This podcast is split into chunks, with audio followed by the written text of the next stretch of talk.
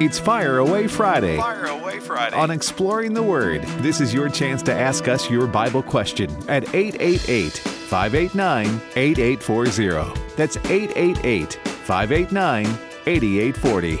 You can also email your question at word at afr.net or visit facebook.com slash exploring the word. Exploring the Word. It's Fire Away Friday on American Family Radio. Be anxious for nothing, but in everything by prayer and supplication with thanksgiving, let your requests be made known to God, and the peace of God, which surpasses all comprehension, shall guard your hearts and your minds in Christ Jesus. That's Philippians 4, 6, and 7. And with that word of encouragement, uh, be anxious for nothing, we welcome you to today's edition of Exploring the Word. It is Friday. Yay! Fire Away Friday. All questions, all hour. Alex McFarland here. So glad you're listening to Exploring the Word. And you are listening to the American Family Radio Network. And I want to give the number toll free nationwide. We'd love to have your Bible question. So call in, and if you're a first time caller, today is your day. Call in 888 589 8840, 888 589 8840, and we will get to your Bible question on today's edition of Fireaway Friday. We're going to take a little break from our prophets and kings of the Old Testament, and Monday we will pick up on Amos. If you want to read ahead for Monday, Bert and I will resume and we'll look at Amos. But today, oh, my, one of my best friends in the ministry is Wesley Wildmon. Wesley is a longtime friend of this program. And uh, Wesley, thank you for making time to be with us on the show. And it's always just such a privilege to have you on. Oh, it is. And I just enjoy being on with you, Alex. I enjoy the friendship. And I really, really, really look forward to uh, being able to help out on this program when I can and be the utility guy, kind of come off the bench at the last minute because I uh, my primary job is to travel around and meet our supporters and those that listen to AFR and AFA and what we do here, and they follow us. And so I know that having traveled before, that our audience looks forward each day to exploring the Word as they um, we have equipped them throughout the day with and informed them of the issues that's going on throughout the day. We have an opportunity right in the later half of the day on AFR to stop and have our own AFR program called Exploring the Word, where we go through Yeah. the Bible verse by verse. And you and Alex, or you and Brother Bert, do a wonderful job. I've had an opportunity to sit under Brother Bert for, oh goodness, uh, eight eight years, eight and a half years now. And so you can just imagine uh, how much uh, discipleship and counsel he's given me. So I don't know uh, how well I'll do to try to fill in his Oh. shoes, but we'll make it work because um, I just, again, I just enjoyed this type program. Well, you're always great. And Bert is traveling today, and he's with family some today. So Bert, Bert's not sick, nothing's wrong or anything like that. He's just having an afternoon with family, and we uh, applaud that. And we uh, certainly do appreciate Wesley coming on in. Hey, I Alex. want to run. Oh, Yeah, I- well, you go ahead, and then when you get through, I was gonna make a comment on the Bible verse you opened us up with. Oh yeah, Uh, you know, Bert and I recently wrote a book. I'm so excited. It came out October 12th, called 100 Bible Questions and Answers, and it was a great honor. For one thing, we answered 100 of your Bible questions, and you all, dear listeners, you helped write that book too because it was more than 100 questions that we went through over 10 years of exploring the Word, and we picked the top 100. And we used that book during Share-a-thon. It was just honestly, folks, one of the most humbling honors of, of my life that something we did was used as a part of Share-a-thon. And uh, that book is at the AFA store now. If you go to uh, AFA store, as in American Family Association, afastore.net. And so uh, if you like this, and we, we just think that 100 Questions book would be a good resource for you. But I did. I opened up with Philippians 4, 6, and 7. And Wesley, part of the reason I shared that, there's just so much in the news that's bad news in the media. And yeah, there's stuff to be concerned about, but the Word of God says, be anxious for nothing.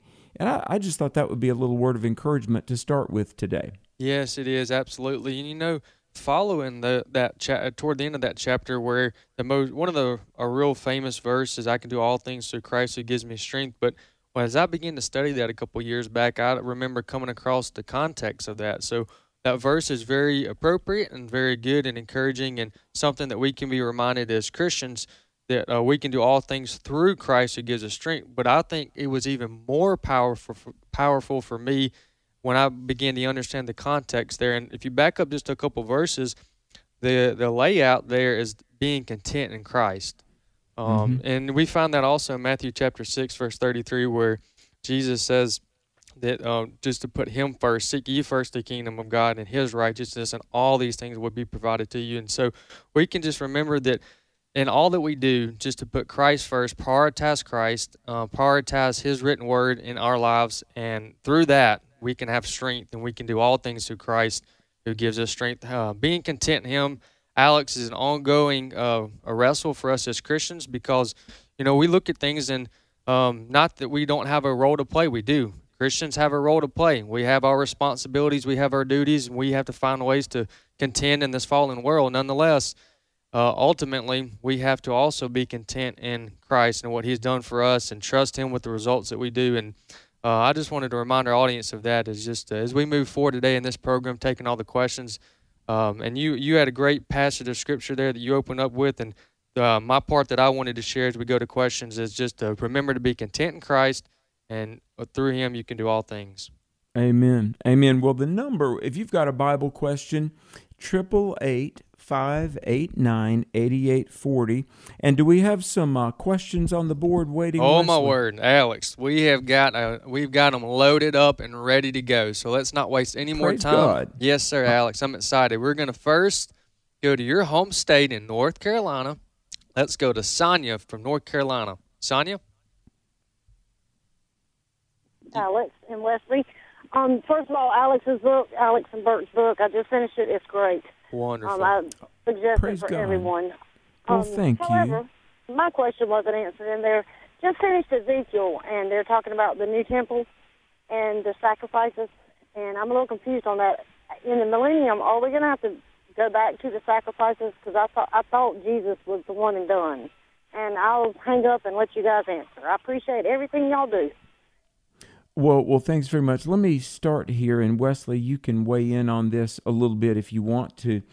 Uh, what's interesting about the millennium, and that's the thousand year reign after the Battle of Armageddon, where Jesus comes back and the armies of the Antichrist are vanquished and conquered, and um, there is a thousand years literally of peace on earth. I believe that, and I believe it's literal when it talks about that. But there will be people that are born during that thousand years. And they're going to need to accept Christ as their Savior. Now, uh, Jesus will be physically pre- present on earth during the millennium, and he will be ruling from Jerusalem, and we will go to Jerusalem. And what's interesting is that people will need to believe in Jesus, and there there is the the sacrifices of the Old Testament will be uh, done but I, I want to say this not, certainly not looking toward the Messiah that would come because Jesus has come. History is all but concluded, and we know. But Wesley, I've always thought of it this way in church, we have the Lord's Supper, and we, you know, we break the bread and we drink the juice, and we commemorate what Christ did on the cross. I, I really do think that the um, sacrificial system during the millennial kingdom it, it's not to bring us to salvation, certainly not, because we come to salvation through faith in Jesus. But I really think that so much of what we do during the millennium is going to be to glorify the great panorama of salvation. Christ came, Christ rose again. Now, here we are, just like the Bible promised. We're, we're with Jesus on the earth. And the Bible says at the end of the millennium, for a brief moment, Satan is loosed and creates one final rebellion. Quickly, it's put down. But here's my point we will do sacrifices, we'll observe Jewish feasts and fasts, and we're commemorating the great salvation Jesus did. And yet, nevertheless, some, and this shows the hardness of the human heart, some born during the millennium will disbelieve, even though Jesus is there and we're in his, you know, millennial kingdom. But so I think it's it's pointing to Christ our Savior and the great panorama of salvation reality. Wesley, uh, do you have anything you wanted to add to that? Yeah, I'll just add a passage of scripture and then we can move to our next call because you handled that. And I agree with everything you said 100%. Just to remind our audience, 1 Corinthians chapter 15, this lays out and reminds us as we begin to study Christianity and we begin to study uh, the you know the centerpiece there, the gospel, and what Jesus did on the cross for us. Um, you know, you can make that you can study it as as simple or you can make it as complex as you want, depending on the study and beginning to look into word studies and and theology and things like that. But I just want to remind us at the starting point, and that's the simplicity of the gospel, and that's that Paul wrote in 1 Corinthians chapter 15 3 through, I'll go through 6 or 7 to make the point. It says, For I delivered to you of first importance what I have also received, that is, that Christ has died for our sins in accordance with Scripture, and that was and that he was buried and he was raised on the third day in accordance with Scripture, and that he appeared to Cephas and then to twelve, and then he appeared to five hundred more brothers at one time, most of all whom is still alive, though they have though some have fallen asleep. And so I just want to remind us that the the gospel of Jesus Christ is the death, burial, and resurrection of Him, and through Him we can, through Him and through repentance and faith in Him, that we can be saved. And that is a message. That's the ultimate message here at AFA. We know that um, we do a lot of uh, work towards making things right and to stand in the gap for righteousness, but ultimately we want to say here on AFA and AFR um, unashamedly that we believe that permanent change happens by transformed lives through uh, Jesus Christ. Amen. Amen. Amen. We're going to go to our next phone call. Uh, we've got uh, we're back in your we're staying in your home state for a while. We got Sandra from North Carolina. Sandra, thank you so much for taking the time to call us. What question do you have for us today? Um, yes, my question is about Matthew 16, where it says, "And I will give unto thee the keys of the kingdom of heaven, and whatsoever thou shalt bind on earth shall be bound in heaven, and whatsoever thou shalt loose on earth shall be loosed in heaven." I was wondering, what does that really mean? Great question. Do you, do you want to start on that, Wesley, or you want me to? I'm looking it up right now. Go for it. Let me talk about this binding and loosing. Fa- fascinating stuff. Okay, Matthew 16, 19, Jesus talks about this, the kingdom of heaven. Now, he's talking to Peter, the apostle Peter, and uh, I don't want to get off track and talk about um, Peter and how he would, um, you know, be uh, one of the leaders of the early church. But some have thought that Peter, you know, he preached at Pentecost, Acts uh, 2 14 through 40. And with his sermon on the day of Pentecost, beginning the church age, Peter opened the door of the kingdom really for the first time, you might say. So, this thing of binding and loosing, God tells Peter, I've given you the keys to the kingdom of heaven. Well, what is the key to the door of heaven? It's the gospel, to be saved. Now, I do um, agree because later on it talks about um, wherever, you know, when two or three uh, pray in my name, I will do it. Um, and I don't know if I hear that music. Is the break coming up, Wesley? Are we on the break? No, sir. We've got about a minute and a half. Oh, okay. Praise God. All right. Sorry, folks. No, I'm, I'm just... sorry. We're coming up on a break. We've got 30 seconds. Oh, okay, okay. Yeah. All right. Let me say this binding and loosing, there's two senses. Heaven is bound away from you till it's opened up by faith in Jesus. But there is a thing where believers pray in Jesus' name, and that gets results. Now, we're going to come back. Stay tuned. More questions on Fireaway Friday of today's edition of Exploring the Word. Don't go away after this brief break. Wesley and I will be right back. This is Pause to Pray, a chance to stop down from the daily noise of life and pray for our country's leaders. Today, we pray for Neil Evans, Chief Officer for the Office of Connected Care at the Veterans Health Administration. He works to improve services to veterans, their families, and caregivers by increasing access and providing digital health technologies. Jeremiah 33 6 reminds us of the blessings of good health. Behold, I will bring to it health and healing, and I will heal them and reveal to them abundance of prosperity and security. Right now, with this in mind, let's pray together. Almighty God, we ask for guidance for Neil Evans as he works on behalf of America's veterans. We ask this in Jesus' name. Amen. Pause to Pray is a service of this station and the Presidential Prayer Team. A nonprofit, nonpartisan ministry dedicated to encouraging prayer for our nation's leaders. To learn more, go to pausetopray.org. God has unlimited power that He's more than willing to share with us. But Dr. Tony Evans says too many Christians don't take Him up on this offer. He'll explain why as we spend two minutes with Tony. A woman who lived in the boondocks was used to lighting her home with kerosene lamps. When they connected the electricity, she now had power. But the electric company noticed that the power didn't seem to be used very much. They went to see the lady and knocked on her door. They said, We've connected you with electricity, and I, we want to make sure, is your electricity working? Uh, she said, Yes, the electricity is working. They asked, Well, tell me how you're using the power. Well, she said, Well, it's very simple. Every day I turn the electricity on and I turn the lights on long enough for me to light my kerosene lamp. Here was a lady who did not know how to use the power she had. She had been connected with power, but she was still operating on a system without power. Every believer has been granted power.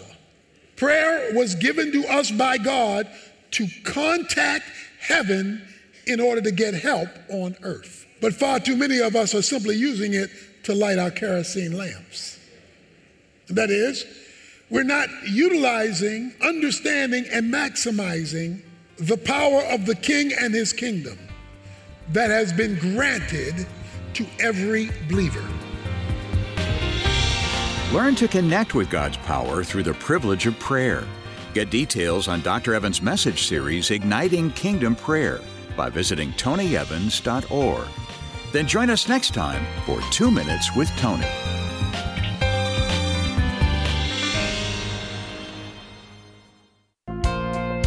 Welcome back to Exploring the Word on American Family Radio.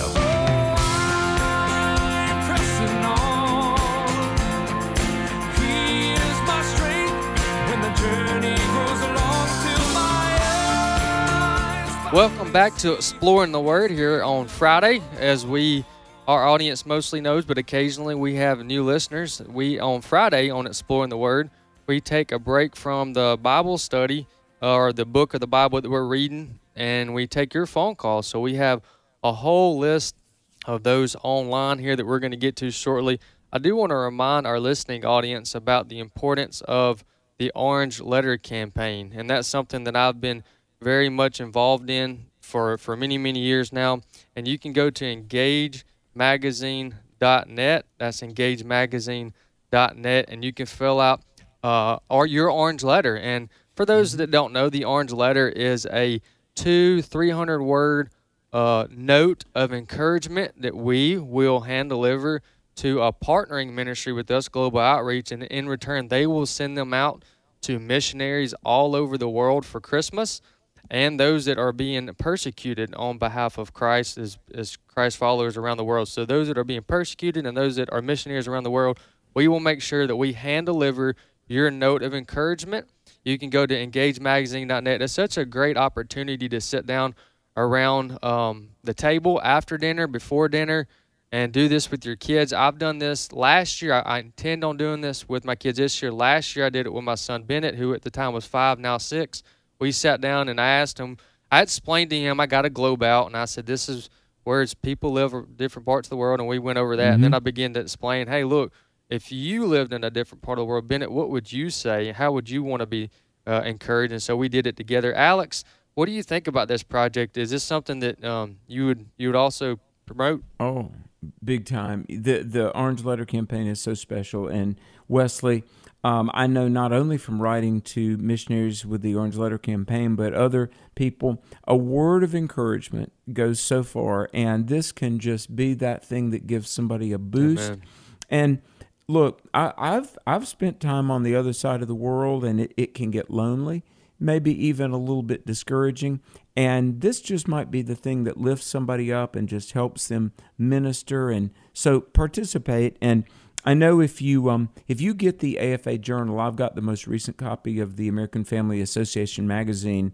It's referenced in there, but Where online again can people learn about this, Wesley? Yes, sir. They can go to engagemagazine.net, engagemagazine.net. And of course, Engage Magazine is uh, AFA, AFR's efforts to reach the young adults and college students. And we've I've been doing an excellent job with that. And also, too, just to keep in mind, if you do go in there and fill out the Orange Letter campaign, the, the word of encouragement, the note, and you submit it, you'll be given an opportunity to receive for free our premium to you is our Orange Letter campaign t shirt. And it's a beautiful t shirt that reminds you of the project and we'll also let others know as you wear it about this idea that we're doing here. We do this each year around the end of October, 1st of November, and we're just grateful for the partnership. We've and years past we've got as many as 3,000 notes of encouragement that we sent around the world to uh, 200 plus different countries. Uh, wow. Three or 400 different uh, missionaries, and so we're really gra- uh, excited about this project. But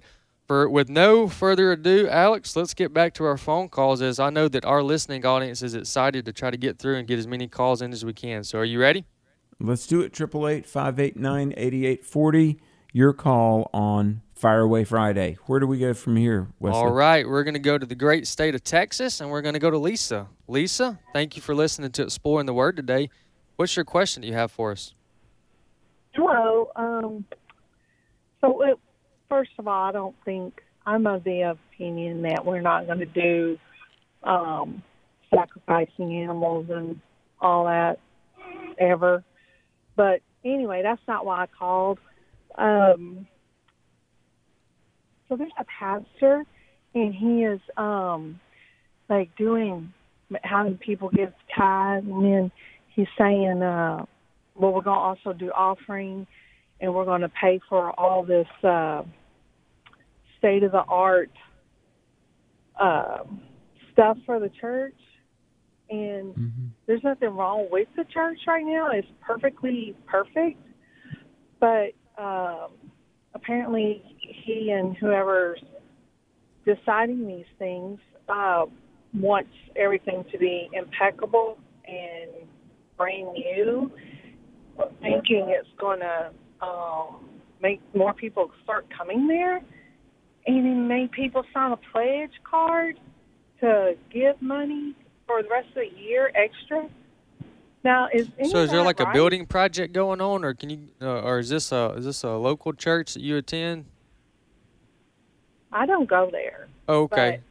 But, um, no, the building is it's built. It's built. It's a building. It's a beautiful, functioning building. Well, that's. Uh, let me. I'll, I'll, I'll hop in here, Alex, and then you can make a couple comments. Um. Okay. Uh, it's hard to make a um a judgment or a um response to not knowing all the details because in many cases uh, situations like that there's a particular project where from the outward it looks like they have all that they need and then they have a particular ministry that they are trying to build such as a, an outreach for the homeless or an outreach for um, foster caring or whatever and so sometimes they have an, an additional ministry that they're trying to build a building for or whatever the case may be so it's hard to make a comment on why churches spend their money the way that they do. However, just a reminder uh, uh, from a Christian perspective, it's important to have buildings and facilities in order to come together and to worship and to send out and to equip. However, the church, uh, we need to always be reminded, is, is the individual Christians uh, for us. We, yes, facilities are great and, and can be useful, but the body of Christ, the church, is made up of individuals, and so. Um, and each church has their own. Uh, they, uh, most most all the ones that I know have their elders, deacons, and they have a uh, a functioning way. And that's sure. Obviously, we can even look in Scripture and see that uh, where where Christians or churches or individuals, you know, were not frugal with their money and they uh, they overspent, they got in debt. You know, they um they bought things that were not necessary and, and they neglected the needy. And so sure that can happen but first to comment on a church and their spending without any more details than that i think that'd be um, a bad idea on our part. Alex? Well and you know what? Um, tithes and offerings is how the church is supported. The gospel is free but it takes resources to deliver that free message of salvation. And so um again, I'm with Wesley. I don't know the details, so I'm very hesitant to. I certainly wouldn't critique or you know be critical of, of a church I don't even know anything about. But let me just say this, and this I'm speaking for all churches everywhere. Um, there, there's nothing necessarily spiritual about being mediocre, and when and and I'm not for throwing away money. It, you know, everybody that knows me knows that Angie and I we try to be really, really careful with money because it's God's money. But I want to say this: um, trying to reach the lost world, we need to be persons of excellence. Um, I, I, think the music should be excellent. I think the sound system should be excellent. I think the building should look nice and be clean and, and pretty. And, you know, we live in a world of, you know, American citizens, they go to uh, nice restaurants. The businesses that succeed have to stay up to date and look modern. And I really think the church should not look sloppy and drab. I think it, it should look excellent to be appealing, and, and people will want to go there. And to keep your facility up takes money. Mm-hmm. So I don't necessarily think it's a bad thing to spend money to have the best particular church and church building we possibly could have to make it desirous for people to come. Yeah, I had a friend. Uh, I yeah, I'll make this comment. I'm looking at the time and questions. I'll make this comment real quick, and then we'll get back back right back to the call. Um, but I had a friend who was struggling with uh, buying himself a new vehicle after so many years and for different reasons, and uh, he had saved up and all this, and he started kind of feeling a little guilty about it. And I asked him, I said, "Well, let me ask you this: Are all your priorities in order? Because that's what matters." And I, he, he said, "You know, I hadn't thought about that." He said, "Yeah, absolutely. You know, he was his family was accounted for." His church he was he was tithing for. They were given to missions. I mean, they were doing all these things. Their priorities were in order, and then he uh, made that decision to, to go ahead and purchase a new vehicle as opposed to putting money in his old one. So, I think ultimately, I think you know, for the church or individually as Christians, just make sure your priorities are in order, and um, and and as you said, Alex, uh, do things with excellence. So. All right. Well, thank you so much, Lisa. Thank you for calling. Thank you for uh, allowing us to help provide some of our experience and wisdom and things that we've learned through Scripture when it comes to finances and spending that. Uh, let's go with Justin from Arkansas. Justin, thank you so much for calling. What question do you have for us today? All right, Justin, are you with us from Arkansas? Yes, I'm with you. Okay, all right, uh, Justin, hop on. It's Fireway Friday, and you're live on radio, so go. Well, okay. My question, I'll just get right into it. Uh, I've been teaching on the book of Revelation, and I listen to AFR a lot, and I draw a lot of my inspiration from a lot of the different podcasts on AFR. And some of the pastors are teaching in the book of Revelation, they believe that, you know, at the end of the tribulations, God will annihilate uh, and completely turn to dust all uh, all evil in the world. That once the tribulation is done, you know, the devil will be turned to dust, annihilated. Um, basically, all evil will be annihilated. Now, there's other pastors that preach that they won't be annihilated. Instead, they'll be cast into hell where they'll be forever tormented. Um, I'm a little torn on this myself because uh, I believe that after the trials and tribulations, um, God will, in fact, turn evil to dust and annihilate it, and there will no longer exist. Evil no longer exist in the world. Um, but I was just wanting your guys' thoughts on this because, you know, several pastors preach different things on this. And so uh, I was just interested on, on your thoughts on this and your take on it. Well, thanks. Let me uh, jump in here and, and thanks for listening. And I, I, commend you for studying and teaching the Word of God. Um, there, there are two things that we need to like keep separate here. When the new heavens and new earth are ushered in, yet there will be no more evil and no more sin. But that that shouldn't be uh, construed to mean the annihilation of those that rejected Christ and those that were that are in hell. And in fact, Revelation twenty verse ten, um, talking about um, it says that the devil who deceived the nations was thrown into the lake of fire and sulfur where the beast and false prophet are, and they will be tormented day and night forever and ever. That's Revelation 2010. So here's the thing. Um, I really do believe hell is real. Uh, Jesus taught that hell was real. Uh, people that reject salvation don't go to heaven, they go to hell. And the beast, the false prophet, and Satan himself were going to be thrown in the lake of fire, and they will not turn to ashes and be annihilated. They will be tormented day and night forever, says Revelation. Now, um, the annihilation of evil and sin, and there'll be no more sin in heaven, that's of course true. But the lost in hell will never like go out of existence. They will suffer forever for their rejection of God and salvation. Amen. Thank you so much, Alex. And with that said, and all the calls we have, we'll move on to the next call, and we will go to Don from Oklahoma. Don, thank you for calling from the great state of Oklahoma. What question do you have for us today? Hey, Don, are you with us? From Oklahoma? Yes, sir. Don from Oklahoma, the Sooner State. You don't have much Hello. longer. Your your time's running up. I'm just kidding, Don. I'm just kidding, Don. Go ahead, buddy. Actually, I'm a U of M fan. I'm from Detroit. originally. Oh, okay. Oh yeah, we got it. We got one in studio right now with his shirt on and everything. He's ready for the weekend. All right. Are we still, uh, ask them if we're still undefeated? Are we still know. undefeated? Yes, yes, we Mhm. are. or y'all are. That's funny. Thank you so much, Don, and thanks for having a good sense of humor with us. What question do you have for us today? Well, I've been searching the scriptures, and I cannot tell. Uh, uh, let me put it this way: God created the universe, and it was just Him and Jesus and the Holy Spirit when that happened, and then He created the angels. I have to believe this, and then there's a a time between that and when He uh, creates man.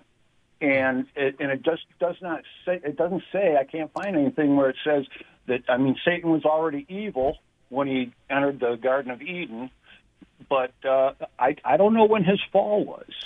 Yeah, that's a good question. I'll I'll I'll read a couple Bible verses that will help us out a little bit, but um, and then I'll make a comment, and then Alex, you can jump in. But in Luke chapter ten, verse eighteen, which Don, as you said, you've studied this, so you probably have read this already. But it says Jesus says, "I saw Satan fall like lightning from heaven." And there's another passage in Isaiah that uh, says in Isaiah chapter 14, verse 12, how how you have fallen from heaven. It's referring to um, Satan, like a morning star, the son of the dawn, and you have been cast down to earth. You once laid up low, laid low the nations. Um, so there's a couple passages of scripture, and there's many, many more. But your timeline and your understanding is about as far as I've understood it myself. I don't remember. I don't remember studying or finding any specific place in scripture in which it gives us an definitive date. Uh, now your timeline is what I would understand when I read it. Like, uh, Alex, I'll get your comment on this, but there's there's things like this in which I, I think in mine where it says the secret things belong to the Lord, and there's things that we just um, have a generalization or, or, or prediction, but we don't have the hard uh, date. Is that what? How, how do you how Um, do you see this, Alex?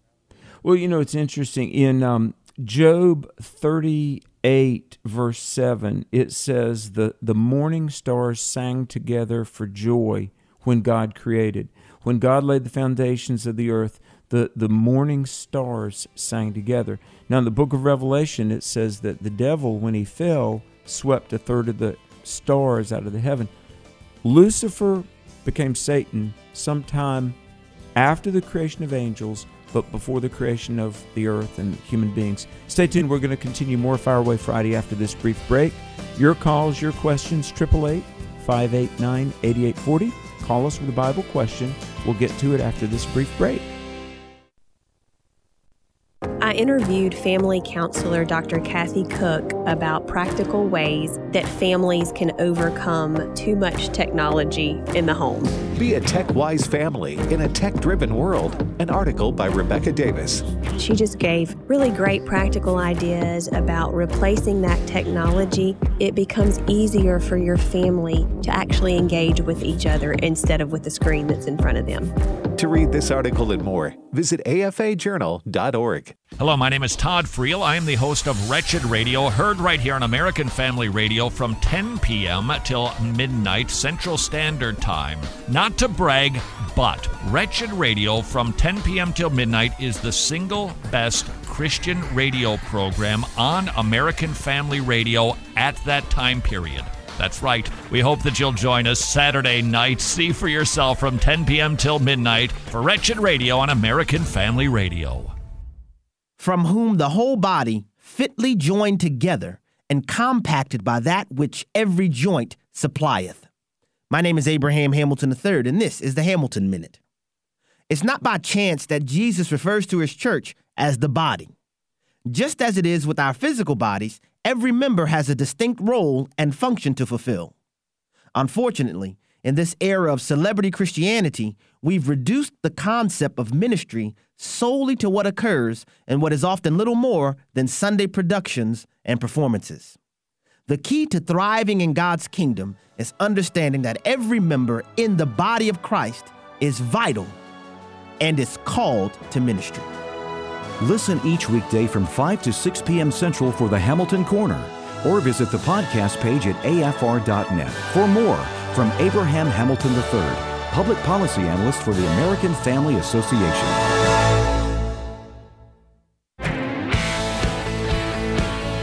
This is Dr. Stephen Rummage with today's Moving Forward Minute. In 1 Corinthians 13, verse 2, Paul says this If I have not love, I am nothing.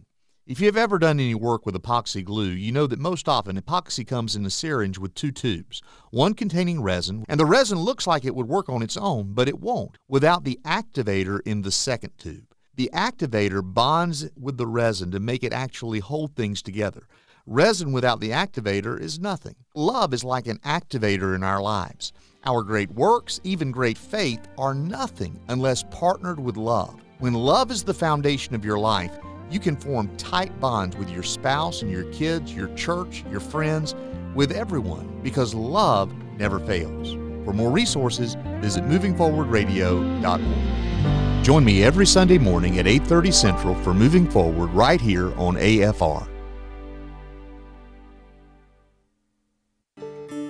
Welcome back to Exploring the Word on American Family Radio. As we go,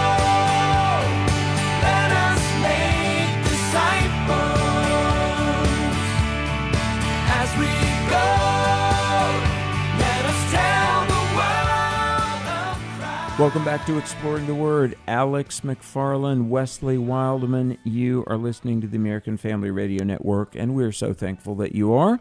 The number is 888 589 8840. We'd love to have a Bible question. We'll do our best to give you an answer.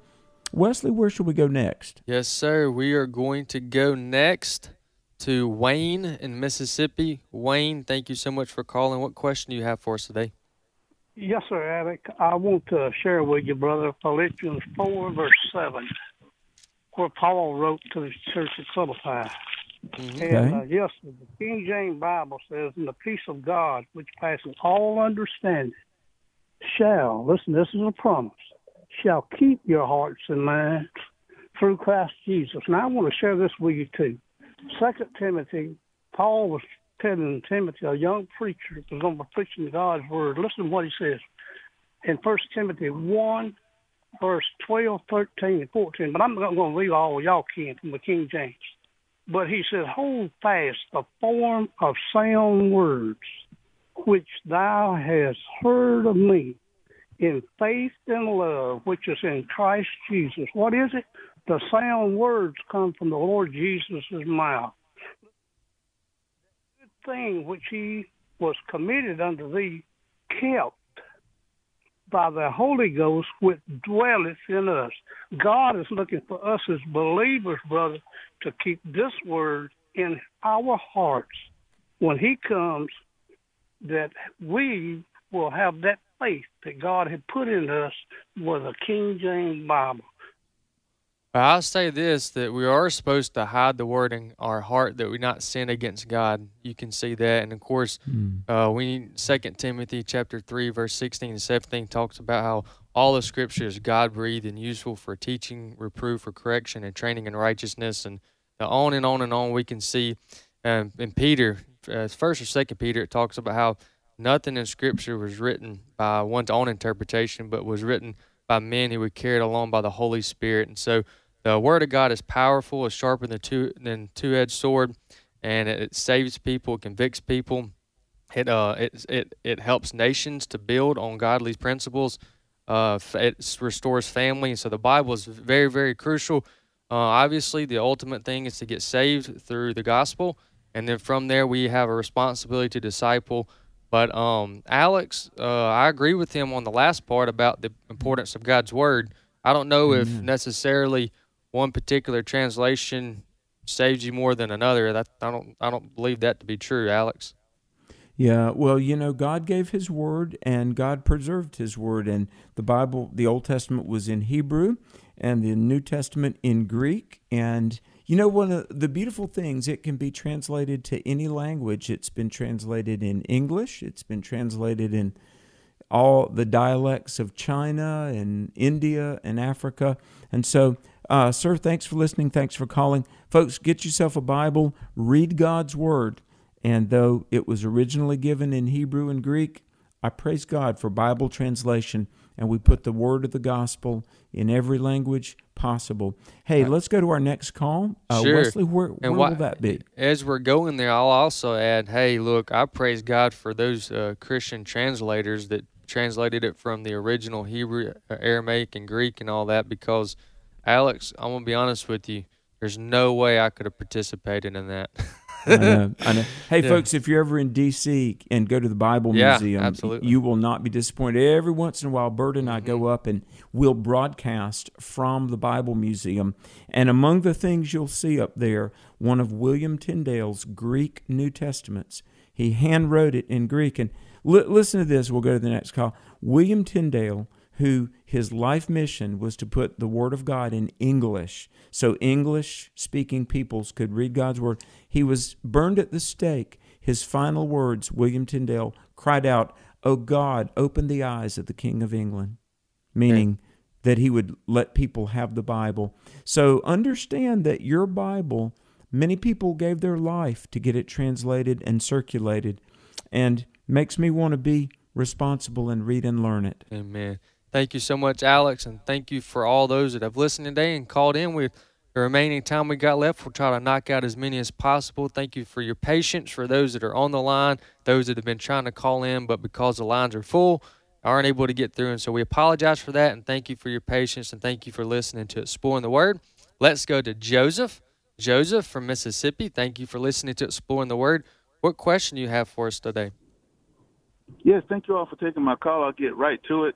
Uh, I have a friend who's a modalist, oneness slash Hebrew Israelite, and when I try to attempt to show him the distinction between the person of the Father and the person of the Son by quoting scripture such as when Jesus says, "Your Father which is in heaven," he always responds with God's omnipresence as an argument and says, "Well, God can be in heaven and on earth at the same time." And so I was wanting to know, how would you respond to that objection? Uh, Alex very literally covered this uh, about a week ago. I listened to you on the program. I was listening to the program, and you covered the Trinity, and you handled it really well. Alex, did you want to comment on that? Well, God bless you. Thanks very much. You know what's interesting? Um, a couple of hundred years after the life of Jesus, there were some teachers that began to teach uh, a doctrine that kind of um, nowadays we might call it modalism, um, which it's from a Latin word that really means uh, single. In other words, there's this one God. And of course, we believe in one God. We are monotheistic, one God, mono, one God. But modalism says basically, you know, in the Old Testament, God was the Father. And in the New Testament era, Jesus is the Son. And then now in the church age, God is in the form of the Holy Spirit. But now the Father and Son no longer exist because God is in the form of the Spirit. Now, there was a, a famous teacher, by the way, that was very influential in the line of thought that would become Islam. There was a guy named Sabellius. And without getting too much into the weeds here, let me basically say this that the Trinity, we agree that there's one God, the nature of God, there's one God. But God has revealed that He is Father, Son, Holy Spirit. Now, when uh, the, Jesus was here on earth, the Father and the Spirit still existed. Now, in the, the church age, the Holy Spirit is in the world working, but the Father and the Son still exist. And so um, I, I think that we need to understand that while it might sound simple to just say, well, you know, God is one, uh, and, you know, they deny the Trinity, but that's not how God has revealed himself. I think uh, the Trinity, we have to accept that God understood two things. God understands his own nature, and God was being honest when he revealed himself to us. So God has revealed, Deuteronomy 6 4, there is one God, but forever existing, Father, Son, Holy Spirit, Matthew 28 19, many other verses we could give. Matthew 17 on the Mount of Transfiguration, you've got Jesus, the Spirit like a dove, the voice of the Father, this is my beloved Son. So God forever exists in three co eternal, co equal persons. Yeah, and uh, there's another places yeah. in Scripture that I've taught my son. There's a whole lot of theology in such a short passage of Scripture, but John ten thirty, Jesus said the Father and I are one. And Amen. so, um, Yeah, John eight fifty eight. Yep. Um, praise So, God. Yeah, go ahead. yeah. Go- ahead, Alex. Did you Uh, want to make final comments? Yeah, I, I'll grant the the Trinity is complicated. Sure. I, I don't understand it, but I definitely believe it because Amen. that's what God has revealed. Yes. Well, hey, keep being patient with your friend. Keep put pointing them back to scriptures like the one that I mentioned, that uh, the Father and I are. Jesus said the Father and I are one, or John ten thirty. Um, and with that said, thank you so much, Joseph. We hope that was helpful. Like I said, I wish I knew exactly which day it was, Alex, but you also covered that too another day. So maybe you can go back to A- go to afr.net, go to afr.net, and click on archives on exploring the word, and there's a couple of um, um, radio programs there, and you maybe you can find it in there. With that said, thank you so much for listening and calling in, David from Virginia. David, thank you for listening to exploring the word and being a faithful listener. What question do you have for us today? Yes, sir. Um, for you, y'all and you li- listen. I am a, a devout Christian, and, and and I believe. And but this, I'm trying to get it out. Okay, you hear these naysayers, these apologists, and uh, uh, the atheists and what have you. Now, people say you can't get something from nothing. Now, believe me, I'm a God fearing man. But how did God get here? I've heard, you know, he just was, or he, he just. But if you can't get something from, no- is it supposed to be a mystery? I mean, how did God start? Well, the Hmm. passage of scripture that comes to mind is another one that I've taught my son. That a short verse, a lot of theology, and it says similar to what you said, David, but it says it uh, from the words of scripture. It says Revelation chapter one verse eight. It says, "quote I am the Alpha and the Omega," says the Lord God, who is and who was and who is to come, the Almighty. And so that's about as simple as I can put it. And that's a passage of scripture that's really rich. Uh, Jesus or God is the Alpha and the Omega. He's the beginning and the end. Uh, great, great question. And my goodness, people think about this. The uh, you know, the Greeks talked about a first cause. There, everything in this world is to one degree or another limited, and everything is contingent on something else. You and I were born, but that was contingent that our parents conceived us. The tree grows out in the yard, but that was contingent on uh, a nut germinating. Everything depended on something else to get here. And a lot of thinkers have pondered this, and the Word of God addresses it. There had to be something that was not contingent at all on anything else. And that, that something is God. Amen. And the caller asked, How did God when did God come to be? And the answer is never. God didn't quote come into existence. God just always does exist. And he has all the power. And that's how he could speak things into existence. You know, Isaiah and Psalms says that he he called and spoke the world into existence. Now, Wesley, you and I can't do that. Uh, I can't uh, speak anything into existence, uh, but w- now we can take existing material and manipulate it. You can cut the tree and make lumber. You can bend the metal and build an automobile. But all that we ever do, we deal with pre existent material. God created the whole universe out of nothing. Yeah. Um, I, just like the Trinity. I don't understand it, but I definitely believe it. These are two great, great back-to-back questions, and I'll just conclude by saying this, and we'll move on to the next call, and that's that um, it's important for us just to remember that there are some things that are an exception to quote science, if you will, and God being there uh, from the from the very beginning, like you said, who had he wasn't created, he was the creator, and don't over um, don't overlook the simplicity of that in the name of trying to get to the bottom of something.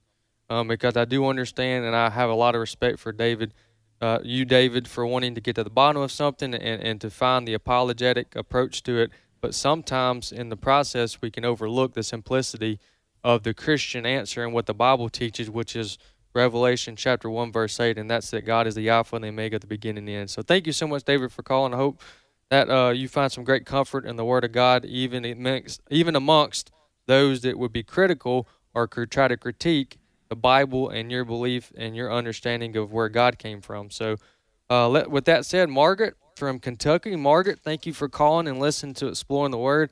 Margaret, uh, what question do you have for us today? Thank you for taking my call. Uh, I have a son that says he believes in God, but he doesn't believe in uh, Scripture because he thinks uh, man has interpreted it and you know, been involved in um, proclaiming it. How can I direct him? I have been talking to him about William Tyndale. I even had a DVD and sent it to him concerning William Tyndale. Uh, and of course, I've been praying for him. But is there anything else I can, scripture or direction that I could uh, lead him? Or, Well, I'll, I'll make a couple comments, Alex, and you, and you feel free to interrupt me if you like. But I mean, I guess in some in some way you could find some common ground in the sense that it was written by men. But but the difference is is that they were carried along by the Holy Spirit and they were inspired in a way that no other book has been inspired. And so it was written by men, but it's infallible and it's perfect and it's just as as everything God intended on us to have to teach us to live a life of godliness. So um, now his I, I'm guessing his implication is that it was written by men means that it has flaws and errors and things like that. But that's not true either in the sense that theologically, obviously because of the translations and because of people who uh, are um, scribes who who wrote it and rewrote it. Yeah, there's one percent of variations in things such as uh, Christ Jesus or Jesus Christ uh, being swapped, or maybe a couple of small minor gr- grammatical variations, if you will. But it's, there's no error, and so what I find great comfort in is over 1,500 years, 40 different authors, and they all said the same thing. Um, and so, um, uh, you know, there's a lot more evidence for the confidence of the authority of Scripture, it being breathed by God, as I mentioned earlier, breathed out by God, is there is any other book ever that claimed to be God's word. So there's a great, great amount of comp- great amount of evidence there. Uh, Alex, with the um, 30 seconds we got, or the minute we got about a minute. So with the minute we got, what's uh, some resources you could give Margaret for hers for her son that doesn't believe the Bible is real? Well, in John 10:35, Jesus said the scripture cannot be broken. Uh, in Matthew uh, 24:35, Jesus said heaven and earth would pass away, the word of God would stand forever. So Jesus believed the Bible is God's word. Was he right or was he wrong? He was Uh, right. obviously, Jesus couldn't be wrong. Uh, we pray he'll trust the word. Hey, I want to thank everybody for listening. Uh, Wesley, I want to thank you for being with us on Exploring the Word. You can listen to this show and others archived at afr.net. Hey, read the book of Amos. Bert Harper and I will pick it up on Monday. We look forward to you joining, joining us. Tell somebody about Exploring the Word. Most of all, tell everybody about Jesus.